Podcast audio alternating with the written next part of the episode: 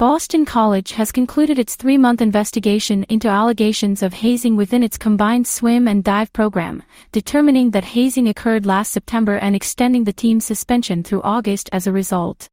The decision is based on the university's finding that hazing occurred this past September, as well as recurring conduct issues and a team culture that has failed to meet the expectations Boston College holds for its student athletes, the university said in a statement released to SwimSwam on Saturday via spokesman Jack Dunn.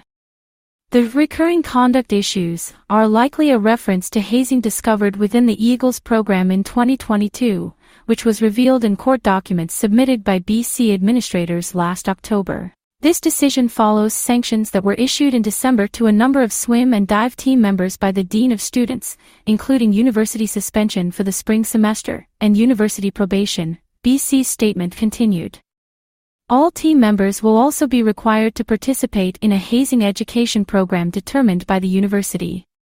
It is the hope of BC Athletics that these measures will enable the program to move forward in the 2024 to 2025 academic year. On Friday, SwimSwam reported that the Eagles had parted way with second-year head coach Joe Brinkman and the rest of their staff while also canceling the remainder of the 2023-24 season.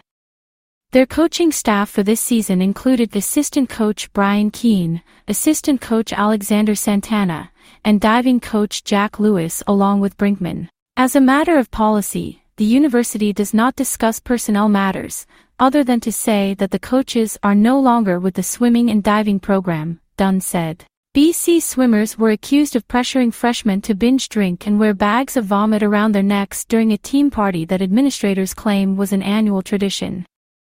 However, the rumor that freshmen were encouraged to consume their own vomit, started by a letter from an administrator in the office of the Dean of Students obtained by the Heights, was notably absent from the university's legal defense last fall. Last October, a Middlesex Superior Court judge rejected a request for temporary reinstatement by 37 members of the Eagles swim and dive program.